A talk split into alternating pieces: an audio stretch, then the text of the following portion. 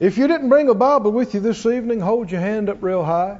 The ushers have extra Bibles. We'd be glad to let you use one of ours. And let's all go to the book of Acts, the 24th chapter. 24, 16. The Spirit of God through Paul, he said, I exercise myself to have always a conscience void of offense toward God and toward men. He's talking about his conscience. And he's talking about the condition of his conscience between him and God and the condition of his conscience between him and people. And he said he exercised himself. So this is something he had to do to keep his conscience void of offense, clear of offense. It's where we come to this, we are familiar with the phrase, a clear conscience. In the uh, uh, NIV, he said, I strive always to keep my conscience clear before God and man. Other translations uh, refer to it as a blameless conscience or a clear conscience. Most folks have not heard enough about the conscience. It's a subject they're ignorant of at great cost to themselves. Let me just give you a brief example of what I'm talking about. You, will hear Christians just all too often. Something happened, a problem, sometimes a tragedy, sometimes destruction and loss.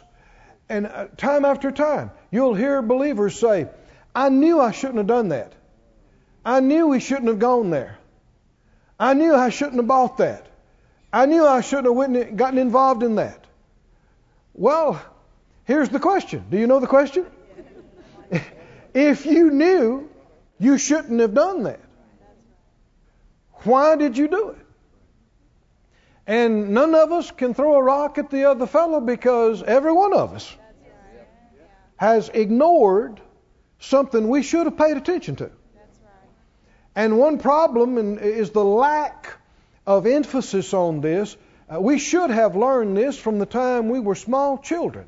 Our, our, parents should have taught us. We should have learned it in Sunday school. And then growing up in church, we should have been in church and we should have been hearing these kind of things. We should have been taught to pay attention mm-hmm.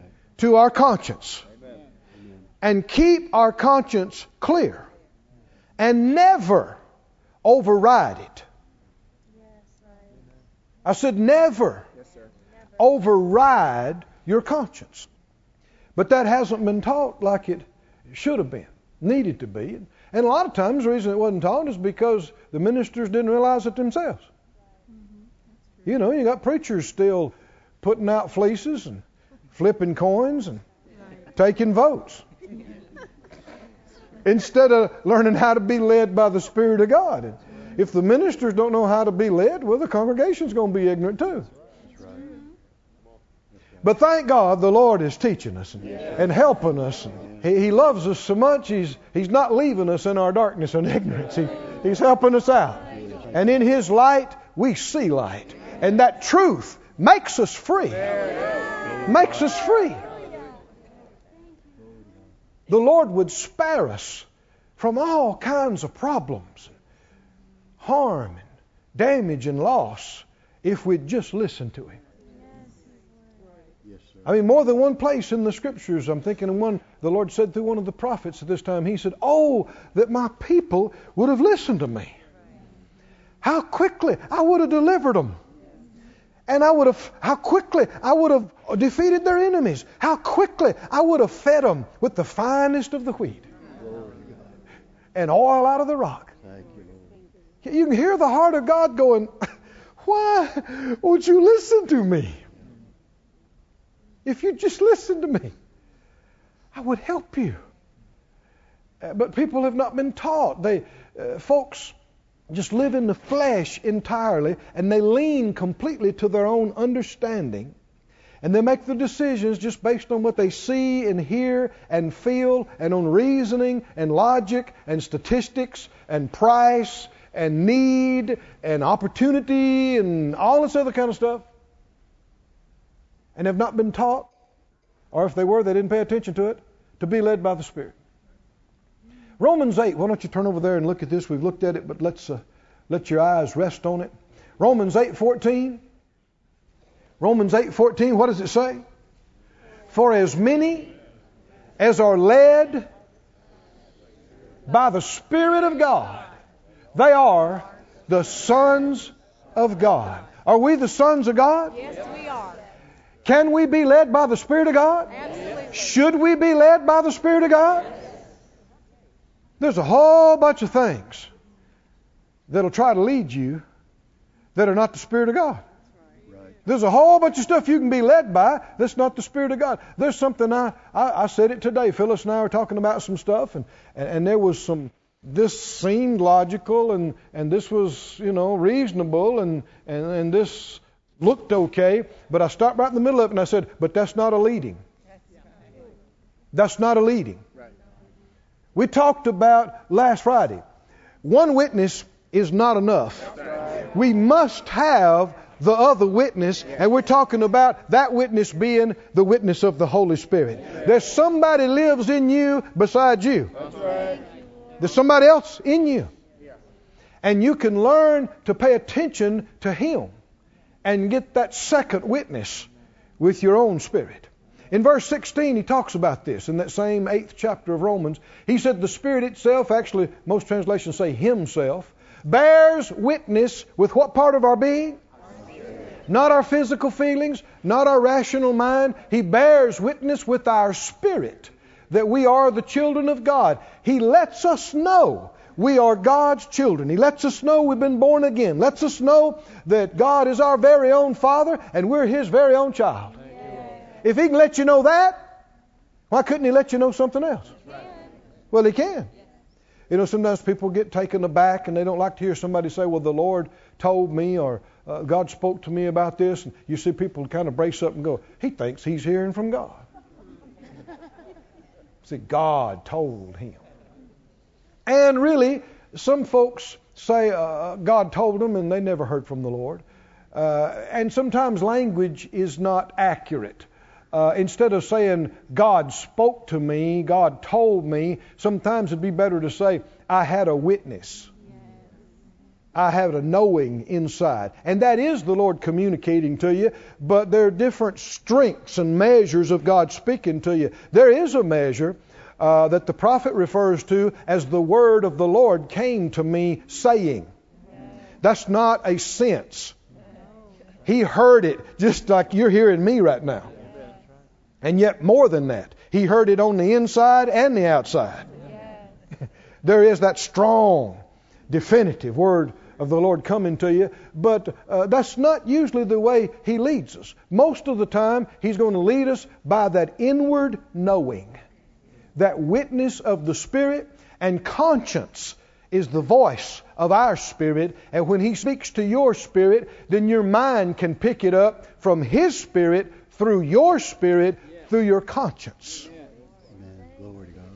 For the born again child of God, God will speak to you and lead you and help you through your conscience. Go to Romans, the second chapter, please.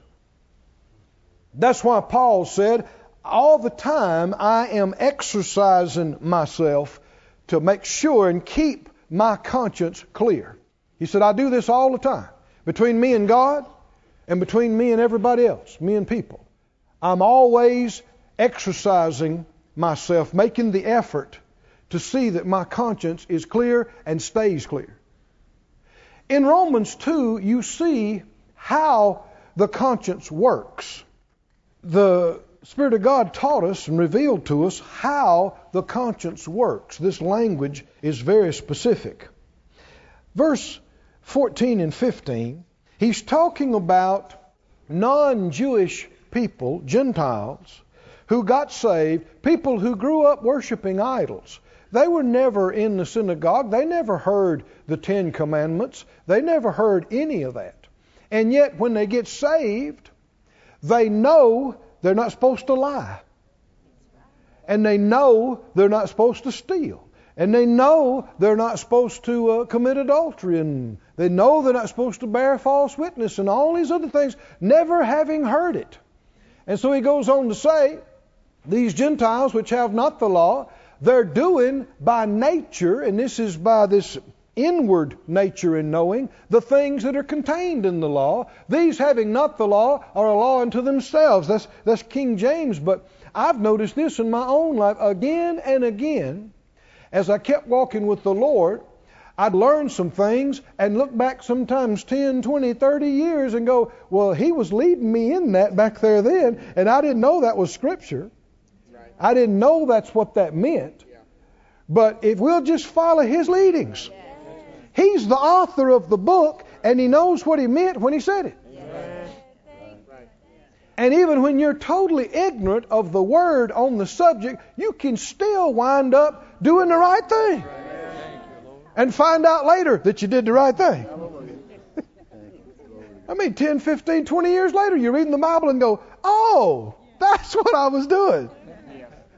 But the reason you were doing it right is because the Spirit of God was in you and He was letting you know through your conscience. And this is, verse 15, this is how it works. It says, They show the work of the law written in their hearts, their conscience bearing witness, and their thoughts the meanwhile accusing or else excusing one another. This is how the conscience works. Let me read some of the translations of this. The Young's literal translation, this is the same individual who's author of uh, Young's Concordance. He says, They show the, the work of the law written in their hearts, their conscience witnessing with them, and between one another the thoughts accusing or else defending. Uh, easy to read translation says they show that in their hearts they know what is right and wrong the same as the law commands, and their consciences agree. Sometimes their thoughts tell them they've done wrong. This makes them guilty. Sometimes their thoughts tell them they've done right. This makes them not guilty. God's Word translation.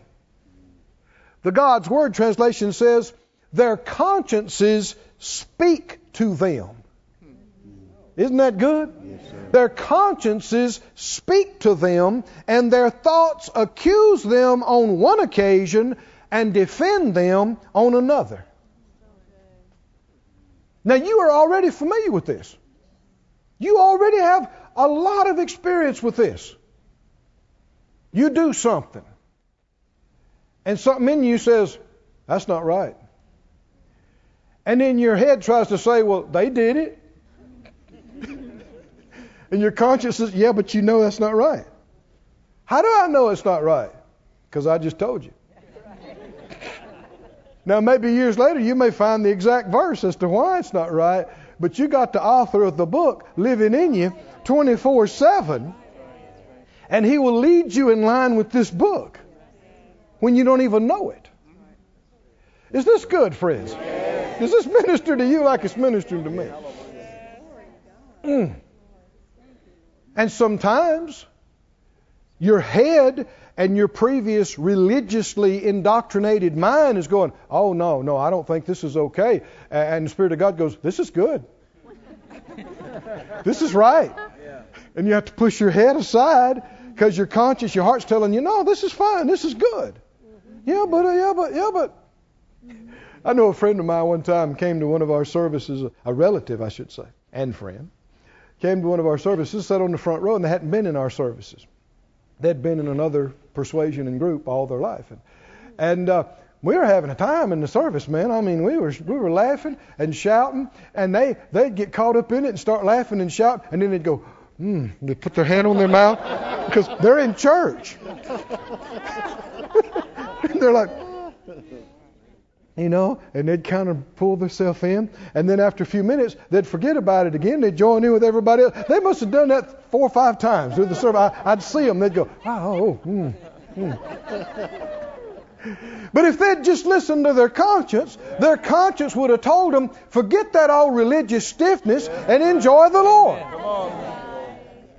So there are times when your conscience is telling you no, this is good. And there are other times your conscience is telling you, no, this is wrong. And you need to listen to your conscience. Because your conscience is connected to the Spirit of God who's inside you. Amen. The Spirit of God's communicating to you through your spirit. And your conscience is the voice of your spirit. Somebody say, Thank you, Lord. Go with me, if you would, please, to uh, 1 Corinthians 8. And I get to share with you tonight some things that I learned that I had never seen before till a few weeks ago. I told you about it last week, but we didn't get to it. But we get to get to it right now. Thank you, Master. This is important. Everything is that He says to us. You know, He is, uh, every service you know, the Lord directs us to, and it's our church, and it's time to be in church, we ought to be there because He's adding something to us. Some things are obvious that we need them, and we think, man, I need this right now. Uh, but some of the things that are the most significant are the things you don't know that you need. Some of the things you may hear and go, oh, okay, mm, all right, glory, I guess. And then a few months later, you're going to find out, wow, this is going to help me through this. And, and so the Lord is giving us something of this every time we come. He's giving us a significant piece of what we need in Him. And it's sad that so many are missing it and they just got other things to do and other things that's more important to them in their life than church and the things of God and the plan of God and these things will come up and catch them unprepared and unaware, and it's going to hit them hard, and it's going to be a struggle for them, and they'll go through some things they didn't have to go through. And some of them will go through some terrible times that they didn't even have to go through. But uh, aren't you glad that you're here tonight? Aren't you glad that you're hearing the Word of God? And uh, uh, said out loud, Speak, Lord. Speak, Lord. Your servant hears. Your servant hears. Amen. You know, Mary said to the angel, Be it unto me according to thy word. And you know, the word literally became flesh in her. Glory to God. And was miraculously born out in this world where you could see it and touch it and hear it. Thank you, Lord. In 1 Corinthians, the eighth chapter, we need to read a few verses on this. And I want us to read this in the Amplified. 1 Corinthians 8 and uh, verse 1 in the Amplified. Now, about food offered to idols. Now, I want you to notice to come back to this. They obviously, these, there's a church at Corinth. And just like our church here at Branson, there's a bunch of believers. And uh, they had some real hot button issues that they sent word to Paul and said, Is this okay? Is this right? Is this wrong? Should we do this? Should we not do this? And he's answering some of these in this letter. Uh, the Holy Spirit, through him, is answering their questions and telling them what to do and how to do. And one of the big questions they had was about food offered to idols. Now, idolatry was rampant in Corinth. And a lot of these folks that's in the church, they came out of idolatry. That's what they were doing before they got saved. They were worshiping Diana, they were worshiping this, they were worshiping that, they were worshiping sun, moon, and stars, and all kind of stuff. Idolatry.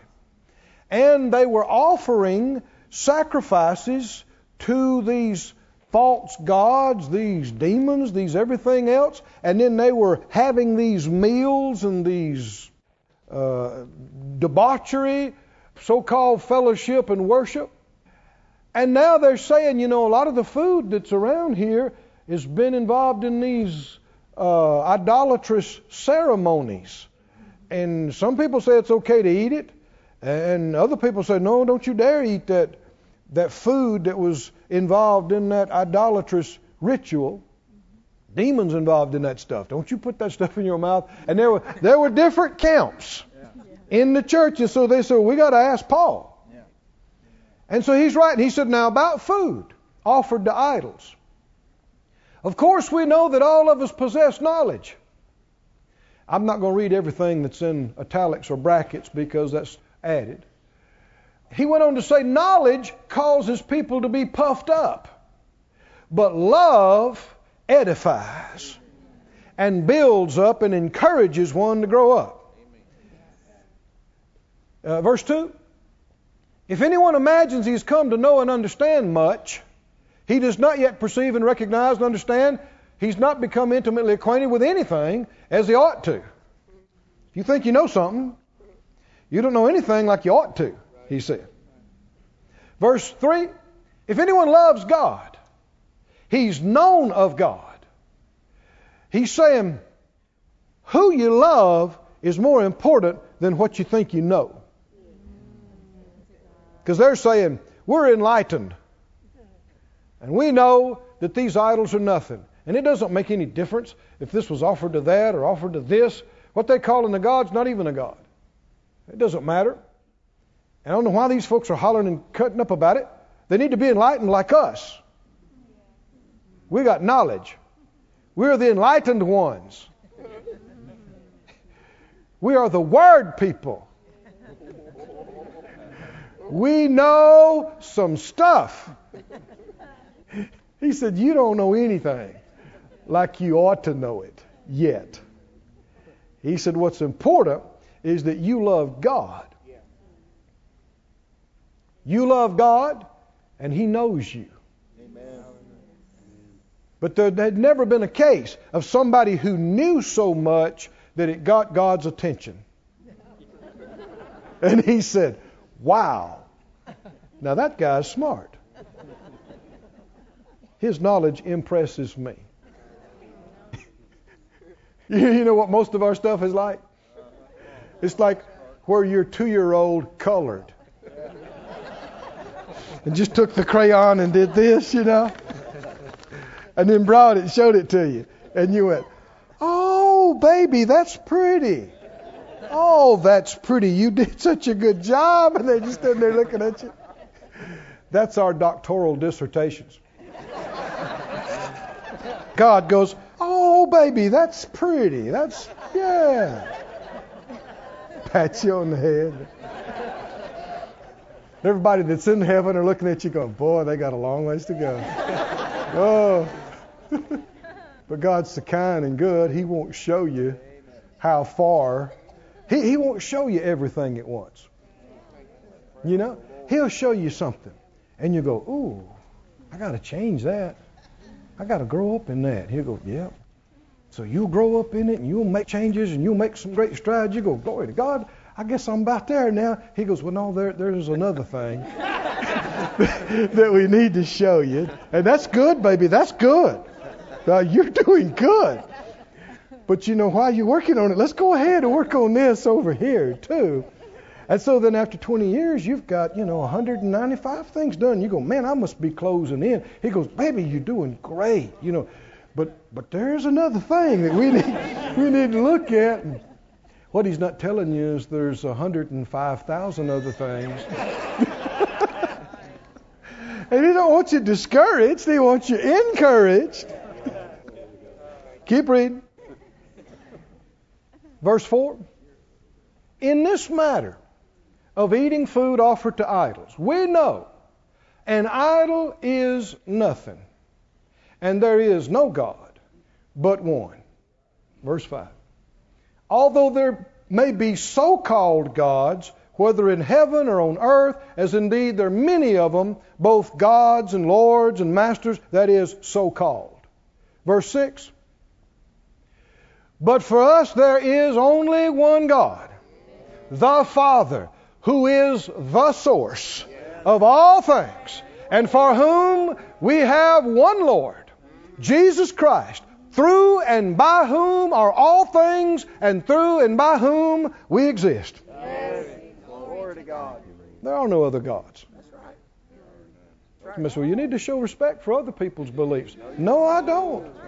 No, I don't. That's helping them remain in their illusion. No. There are no other gods. That's right. That's right. People say, well, you know, billions of people can't be wrong. Oh, yes, they can. Oh, yeah. The Bible said, straight and narrow is the way, and few that find it. And the way that leads to destruction is broad, and there's many going down a path of destruction. Many. Verse 7.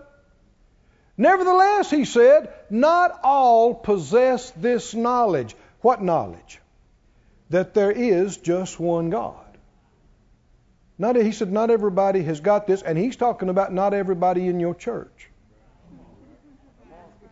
Not, not everybody, not all the saints at Corinth got what I just told you. But some, through being all their lives till now accustomed to thinking of idols as real and living, they still consider that food offered to an idol as something sacrificed to an actual God. Because they have grown up with this all their life.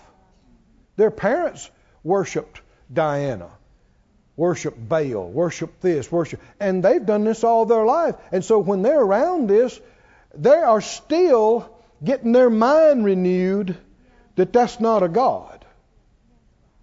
When you've been indoctrinated in something for 10, 20, 30, 40, 50 years, you may not get your thinking straight in the first three days. You, you, you keep wanting to come back to that because you were trained in that. I mean, from the time you were old enough to think. You were told this. You saw mom and daddy do this all your life long. That's what you've done all your married life. Now you're 50, 60, 70 years old, whatever the case is, and you just found out that there are no gods at all. and there's only one God. And uh, since they still have that in their thinking, their weak consciences become defiled and injured if they eat it. I want you to see a great truth here, saints. They wrote and asked Paul about is this right or is this wrong? And the Spirit of God, through him, wrote back and talked to them about their conscience. Instead of just hard and fast, black and white, right and wrong, good and evil. He wrote back and talked to them about their conscience. Why? Because what is sin? Oh, friend, this will change your life if you'll get a hold of this. We've already been through this, haven't we? What is sin? Sin is violation of light. And where there is no light or knowledge, of the truth or the law, as Romans says, there is no transgression. How can you transgress light you didn't have? How can you violate something you didn't know or see? And God is so kind and gracious, if you don't see it and know it, even if you're violating it, He won't impute sin to you over it. Now, it can still cost you and cause you some problems, but God's not holding it against you as sin or that you have to deal with it as sin. Remember what James says? To him that knows to do good and does it not, what? To him. It's sin. Why? Why, is, why did he say to him it's sin? Why not? Why isn't just sin sin? Well, it's right or it's wrong. Why didn't he just say that? Why didn't he just say, it's right to do this or it's wrong to do this? Next chapter. No. He told them the truth. He said, There are no gods. All these idols and all that stuff, they're not a God. They're nothing. They're nobody. He said, But not all of your people know this. Not everybody has got this straight yet. Not everybody has got their mind renewed and clear on this. And as a result, if they eat this food offered to idols, put that last verse up again. What's going to happen to them? Their weak consciences are going to become defiled and they're going to be injured. They're going to be hurt. What is a weak conscience? This is the thing I'd never seen before. I asked the Lord when we started this series. I said, Lord, I don't understand this. What, what exactly is it? What is a weak conscience? Maybe I, I, you know, some reasoning things, but that's not good enough. You need to hear from Him. What is it, Lord? And I saw it last week. He showed it to me. He said a weak conscience, among other things, is a conscience that is easily overridden. Does that bear witness with you? Yes. A conscience that's easily overridden, and that's what's happening here. Keep reading, you'll see it. Verse 8. Food itself will not cause our acceptance by God or commend us to Him. Eating gives us no advantage, neither do we come short or become any worse if we don't eat it. Because their big question was, do we eat it or do we don't, don't eat it?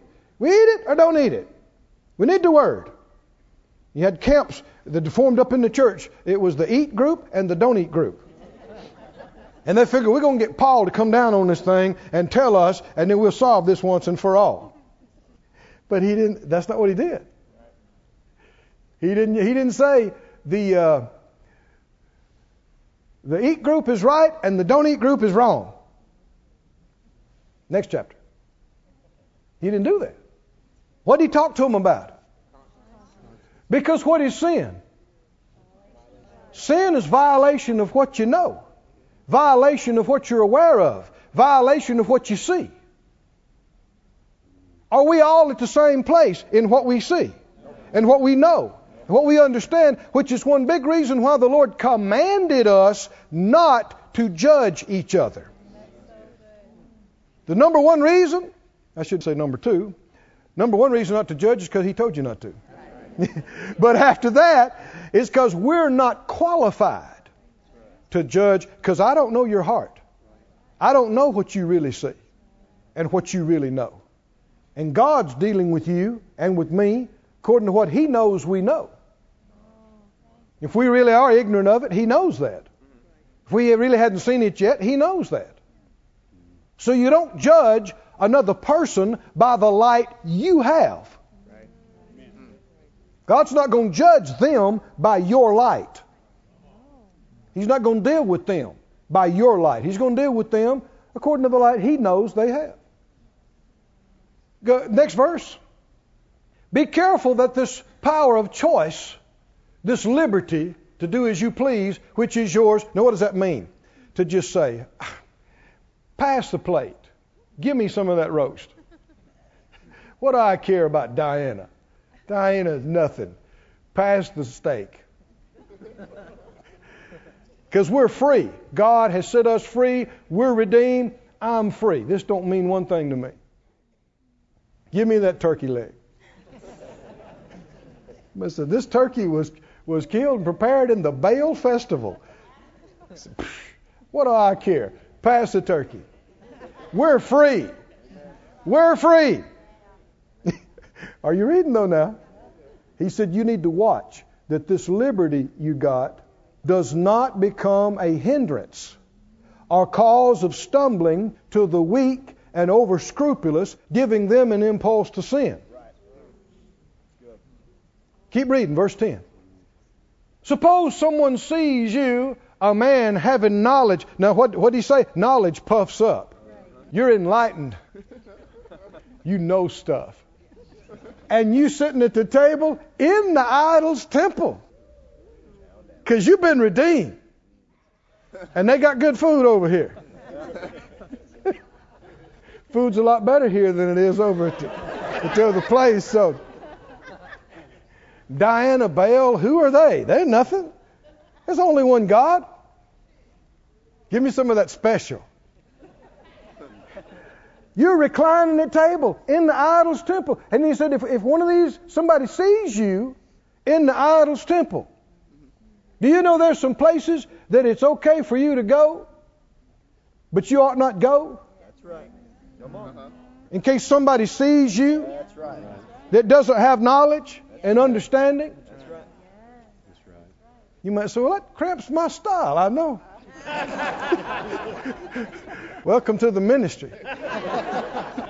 But if he sees you, he could be encouraged and emboldened to do what? To do what?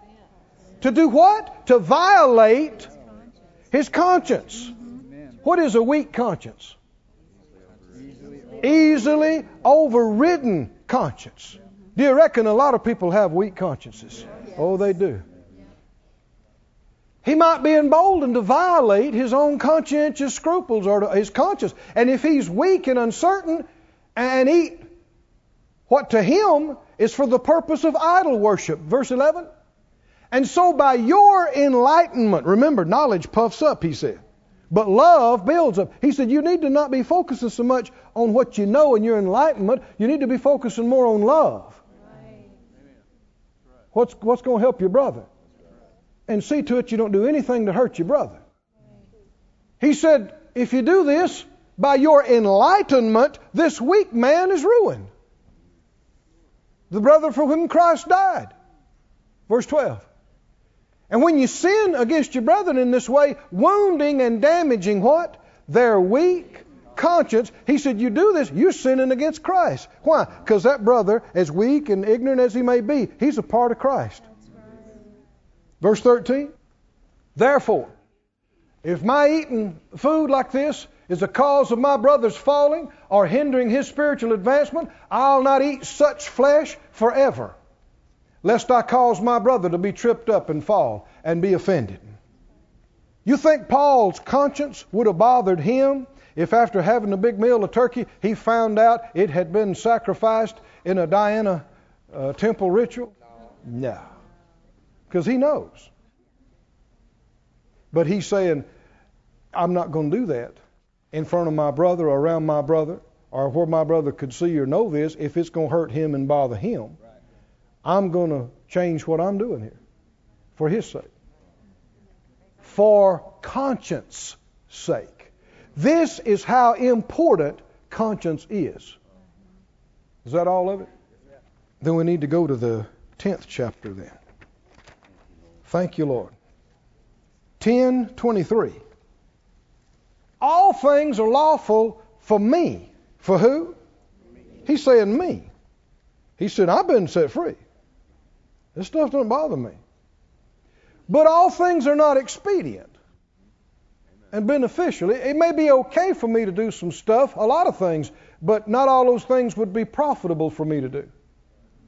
All things are lawful for me, but all things edify not. Some things it might be okay for me to do, but not necessarily build somebody else up and help them.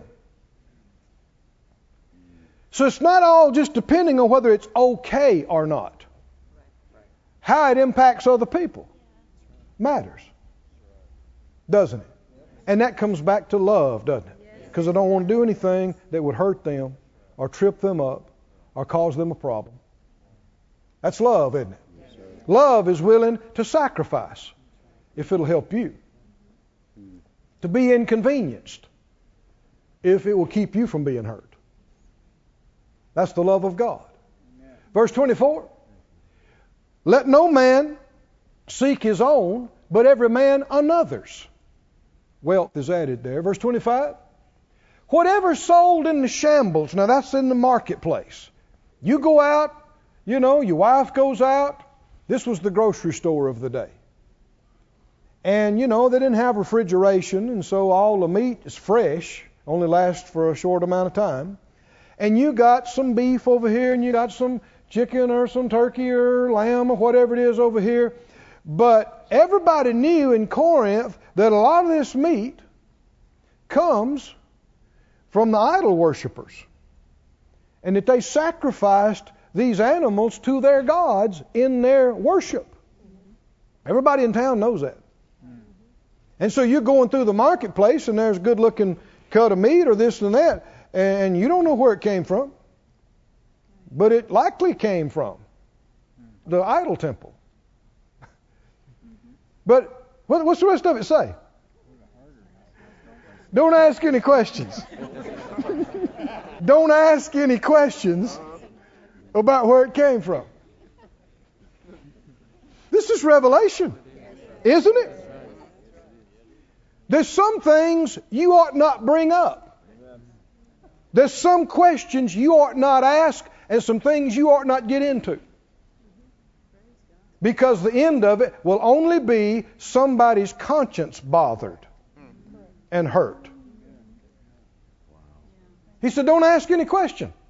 Why? for conscience sake.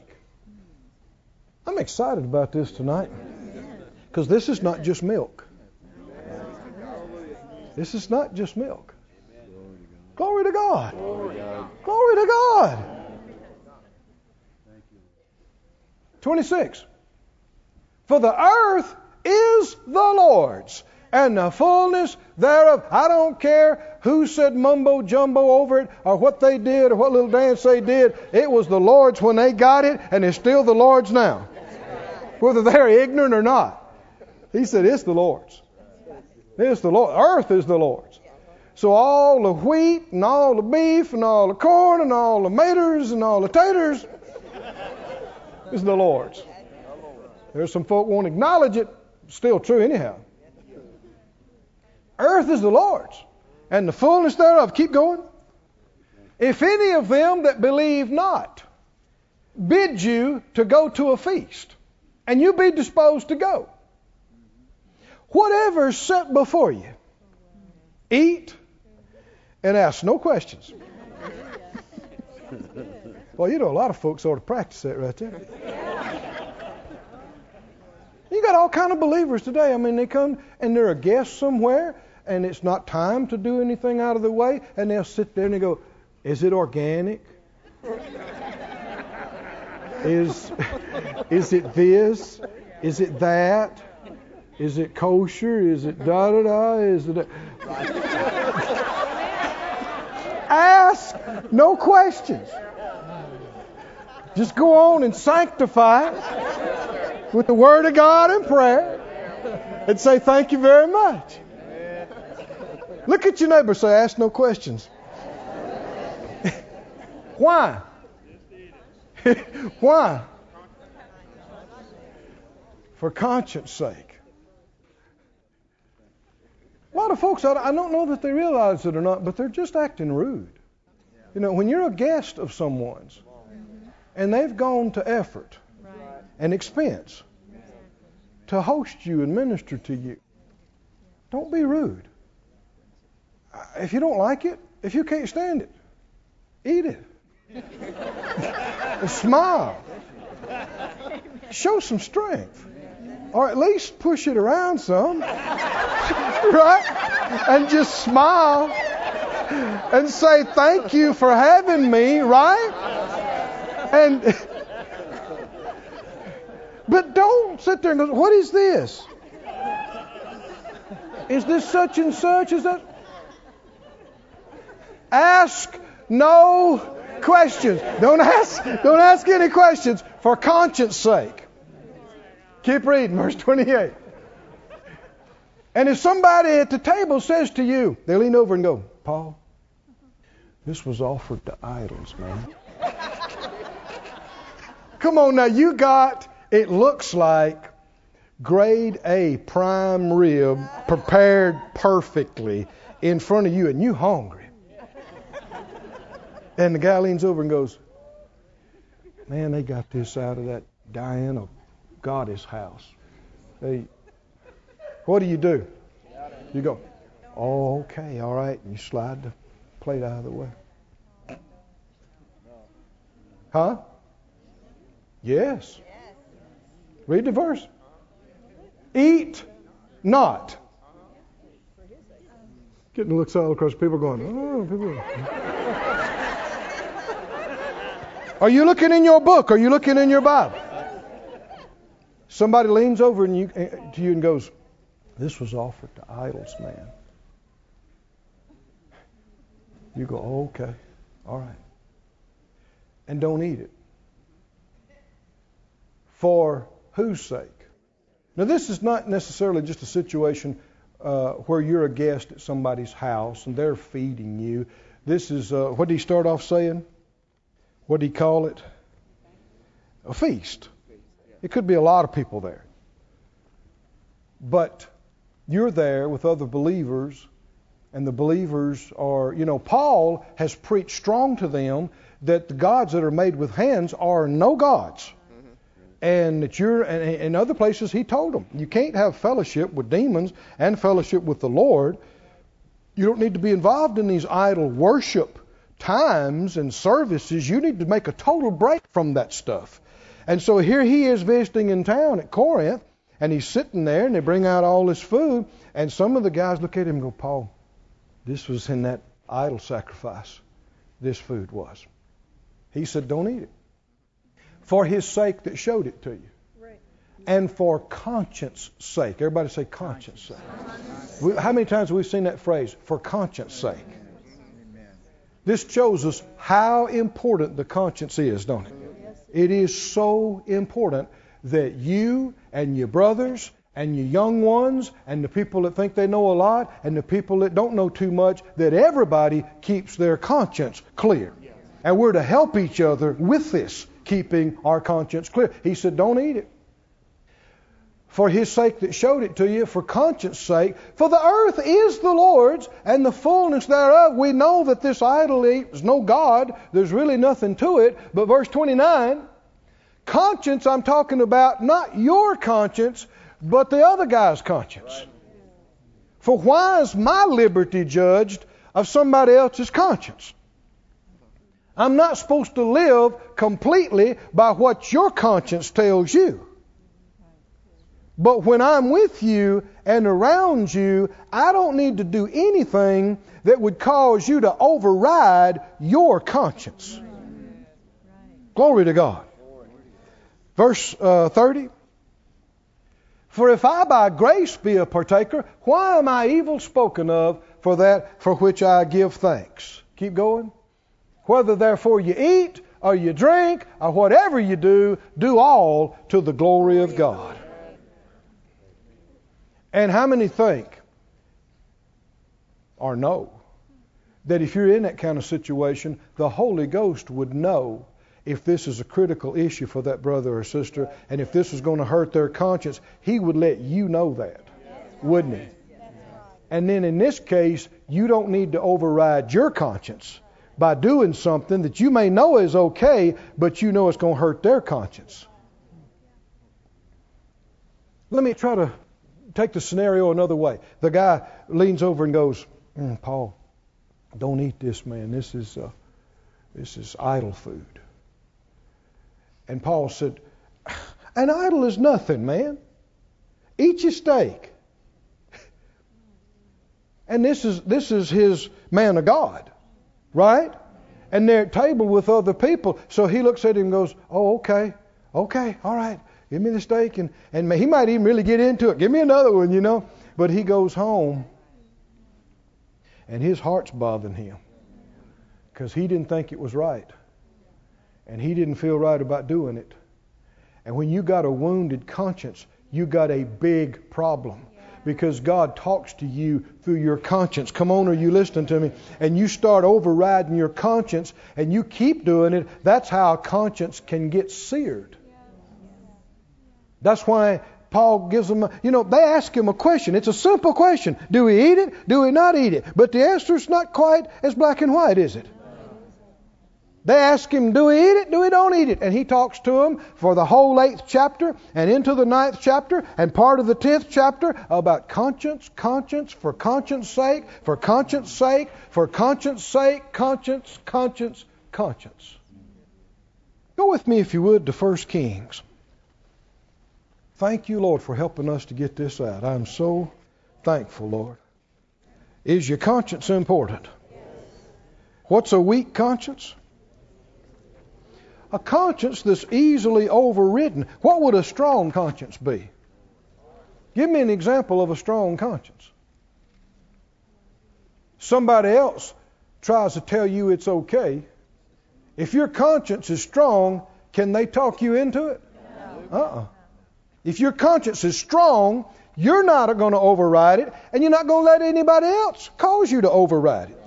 Because you know what you know and you know what you see and the light you have, and maybe you might learn some more about it tomorrow or next week, but you can't do it right now. Or you got to do it this way because that's what you see and know. And if your conscience is strong, you're not going to override it. But before we go to that, go to uh, Romans Romans 14. He's talking about this. Verse 22. And let's look at this in the Amplified as well. He said, Your personal convictions on such matters, he was talking about, exercise them in God's presence, keeping them to yourself. Don't try to push what you see off whenever. If they don't see it, they don't see it. And blessed is he who has no reason to judge himself for what he approves. He does not convict himself by what he chooses to do. Verse 23 But the man who has doubts, he's got an uneasy conscience about eating, and then he eats, perhaps because of you. He stands condemned. I, I, don't, I wouldn't necessarily say before God. That's in italics, that's not in there. It's not God condemning him, it's his own heart condemning. But it's still condemnation, and the effects are the same. Because he's not true to his convictions and he does not act from faith. For whatever does not originate and proceed from faith is sin. Whatever's done without a conviction of its approval by God is sinful. If you think it's wrong and you go on and do it anyway, to you, it is sin. Regardless what anybody else thinks. Because God doesn't look after the outward appearance, He looks at the heart. And He knows what you believe. Doesn't He? And He knows if you're violating like you have or not. Is this a sin or is it not a sin? So and so thinks it's okay to do it, but this people don't think it's okay. Uh, it's a gray area. There's no such thing as a gray area. Right. If you don't have confidence that it's okay for you to do it, if you go ahead and override your conscience, you sinned. You missed it. Because sin is violation of light. Let's talk some about a strong conscience. First Kings. I hear some wheels turning now. That's good. It's not complicated. Don't think it is. It's very, very simple. Do what you know. That's it. What you see, be honest about what you see and what you know. And don't let anybody cause you to override that. Don't let anybody talk you out of what you know on the inside. Yeah, but they're a prophet. Yeah, but they're an apostle. Don't let anybody, are y'all with me, saints? Don't let, I don't care if it's me, don't let anybody cause you to ignore and override what you believe is right inside you. Ever. Never. Because you are not just by yourself, the Holy Spirit's in you.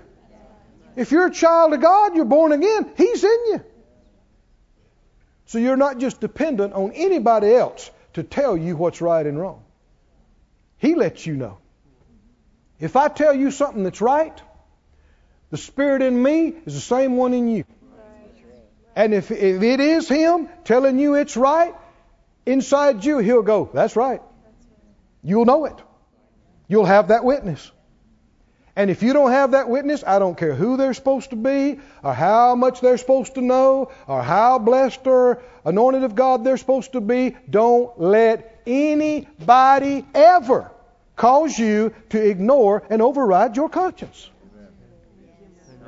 I'm not talking about being hard headed now. And just in yourself. I'm talking I'm not talking about what you think and my way and my opinion. I'm not talking about that. I'm talking about what you got inside your conscience, your heart. First Kings 13. Did you find it? We're taking a little time tonight, but I believe it's time well spent. Very, very important. First Kings 13. We're going to read uh, several verses. First Kings 13. There came a man of God, verse 1, out of Judah, by the word of the Lord, unto Bethel, and Jeroboam uh, stood by the altar to burn incense. And he, this man of God, this prophet, he cried against the altar in the word of the Lord. This is not just him doing this, this is the Spirit of God on him and through him. And he said, O altar, altar, Thus says the Lord, Behold, a child shall be born unto the house of David, Josiah by name, and upon you he will offer the priest of the high places that burn incense upon you, and men's bones will be burnt upon you. And he gave a sign that same day, and he said, This is the sign the Lord spoken. Behold, the altar will be rent, or, or ripped, or torn, and the ashes that are on it will be poured out. Now, this is big time bold. He's saying this regime that's in here right now is evil, and the priests are evil and doing evil things. He comes right out in front of the king. The king is here doing his thing at the altar, and the man of God comes up and says, God says, I'm raising somebody up, and he's going to come and he's going to wipe you out, and these evil priests, he's going to burn their bones on this altar that you're here right, with right now. Well, the king, uh, Jeroboam, put forth his hand and he said, Get him. Get a hold of him. They're going to kill him right now. Lay hold on him. And his hand, the king, the hand that he put forth to point, it dried up right there on the spot. The king's hand dried up.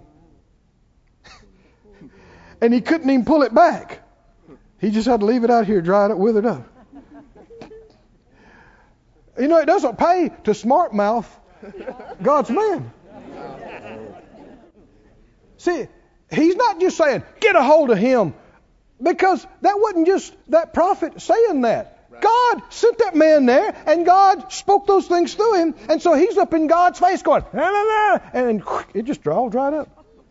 Don't you know his tune changed radically in a moment of time? He's going, my hand, my arm, and he.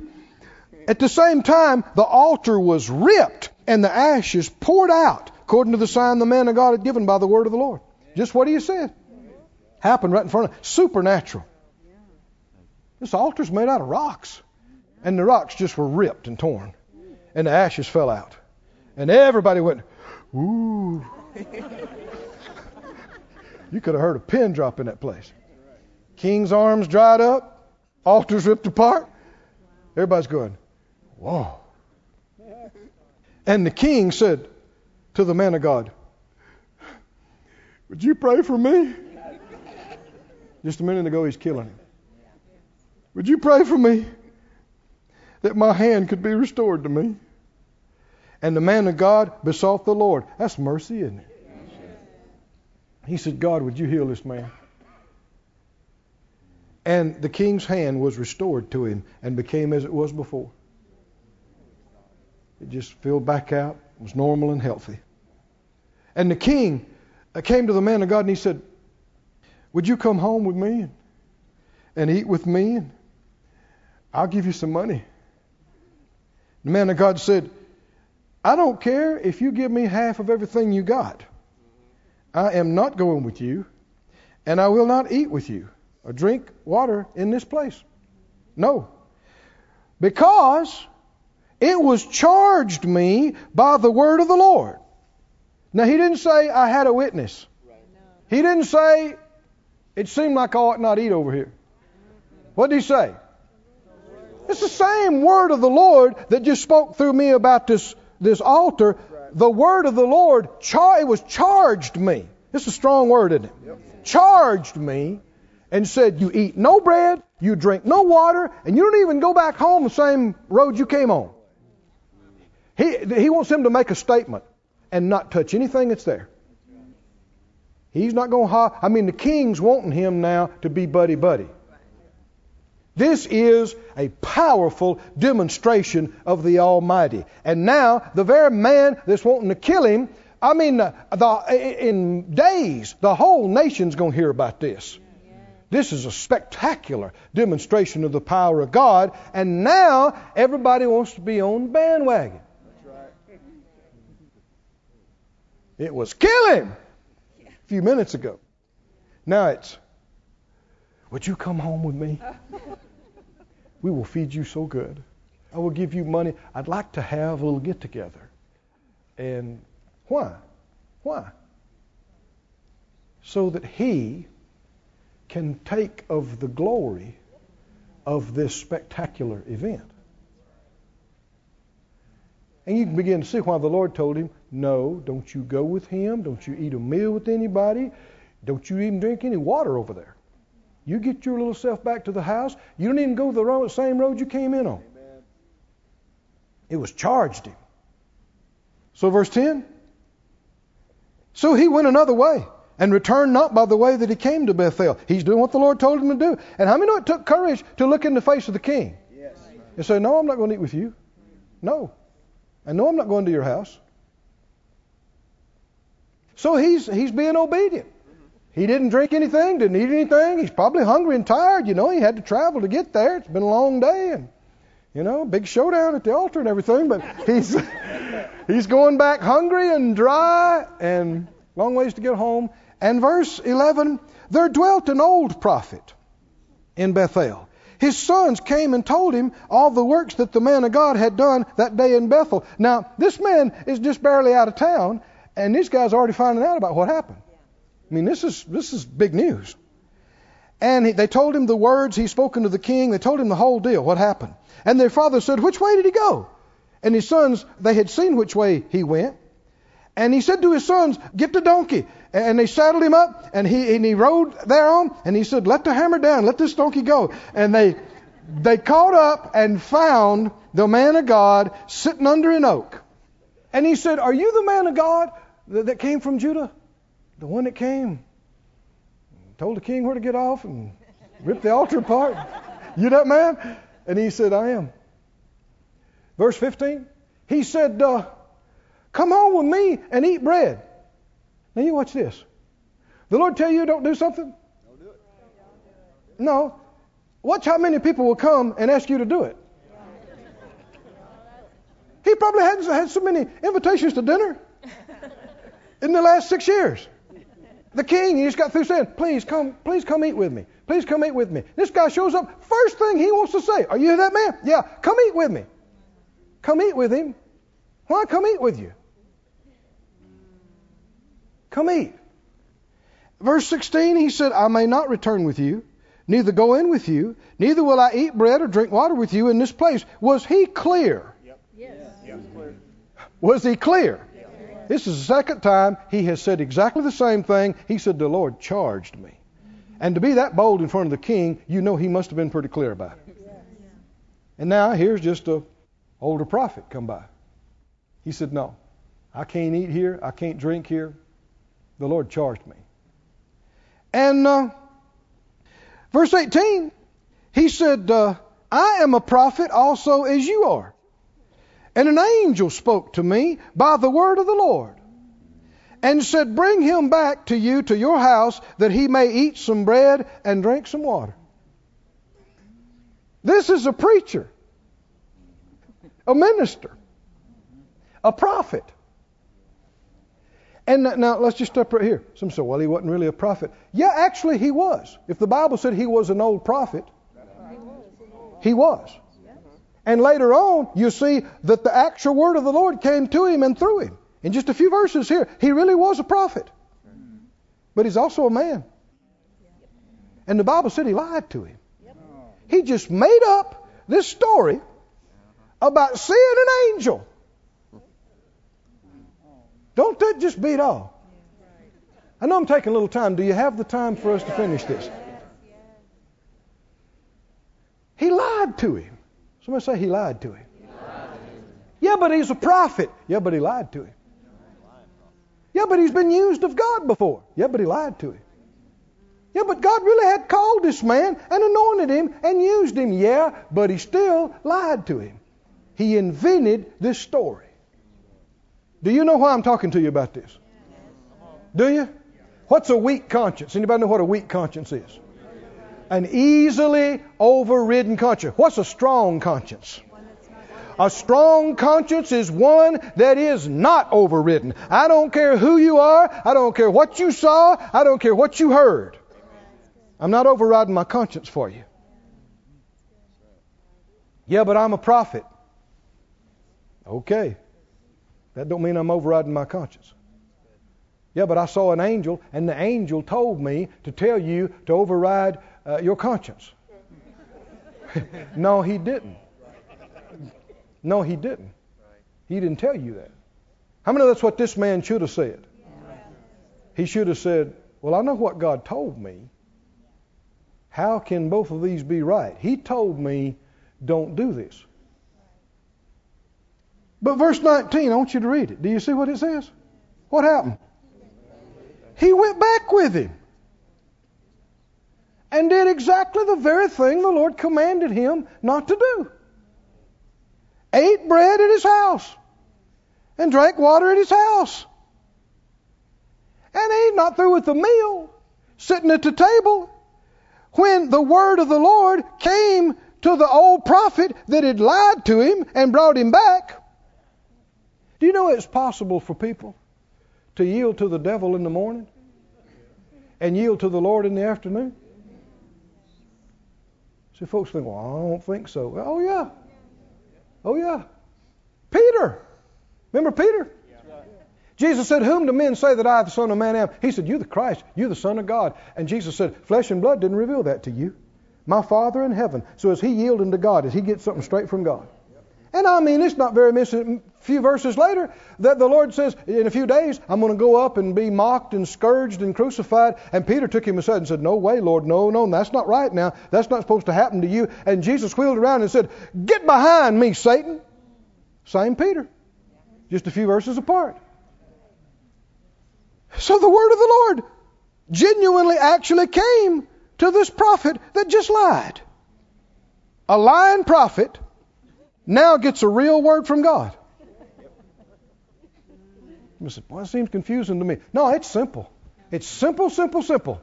Follow your heart. Don't let anybody, for any reason, cause you to override your conscience. It's simple. Don't care who they are. It came to pass. The word came, he cried to the man of God, and he said, Thus says the Lord, for as much as you have disobeyed the mouth of the Lord, and have not kept the commandment which the Lord your God commanded you, but you did come back, and you ate bread, and you drank water in the place the Lord did tell you, eat no bread, and drink no water, your carcass shall not come to the sepulchre of your fathers. Well, now that could mean a bunch of things. That could mean you live another 50 years, but when you're buried, you're not going to be buried in the family cemetery. But that ain't what it meant.